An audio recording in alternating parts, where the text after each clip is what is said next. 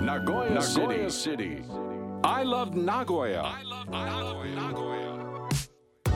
ここからは名古屋シティ I love 名古屋私も大好き。ラブ名古屋なここ。名古屋市のいろんな情報をお届けしていきます。まずは名古屋高速。東山線のリフレッシュ工事に伴う終日通行止めに関するお知らせです。名古屋高速では安全安心快適な道路サービスを提供するため高速2号東山線のリフレッシュ工事を実施します。これに伴い東山線の新須崎ジャンクションから丸太町ジャンクションまでの間が終日通行止めとなります。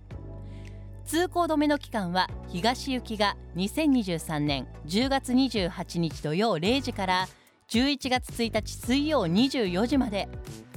白川出口吹上東出口吹上西入り口は閉鎖となります。西行きの通行止め期間は2023年10月28日土曜0時から11月5日日曜24時まで。白川入口吹上東入口は閉鎖となります。工事区間は名古屋高速都心環状線を利用して迂回できます。迂回ルートによっては料金調整の対象となる場合がありますのでご利用前に名古屋高速のウェブサイトをご確認ください。工事期間中は周辺道路や高速道路の混雑が予想されます。ご不便をおかけしますが車のご利用をお控えいただくほかルート変更や朝夕のピーク時を避けた利用のご検討などご理解ご協力をお願いします。詳しくは名古屋高速お客様センター電話052-919 052-919-3200 052-919-3200 3200までお問い合わせください。Next. 続いて環境科学調査センターからのお知らせです。環境科学調査センターが名古屋環境大学と連携して開催している教育講座実験体験環境ラボ。今年は11月11日と11月18日の2日間で全3回の講座を開催します。第1回は11月11日土曜午前9時30分からの SDGs 生き物に習うバイオミミクリーの世界。生き物からヒントをもらって課題を解決する考え方バイオミミクリーの一端をご紹介します。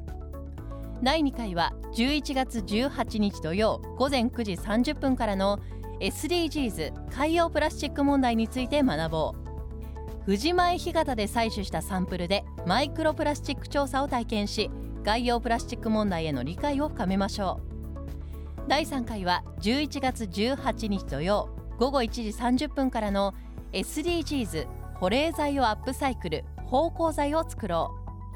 捨てられるものにアイデアやデザインといった新しい付加価値を持たせて新たなものに生まれ変わらせるアップサイクルに挑戦してみませんか？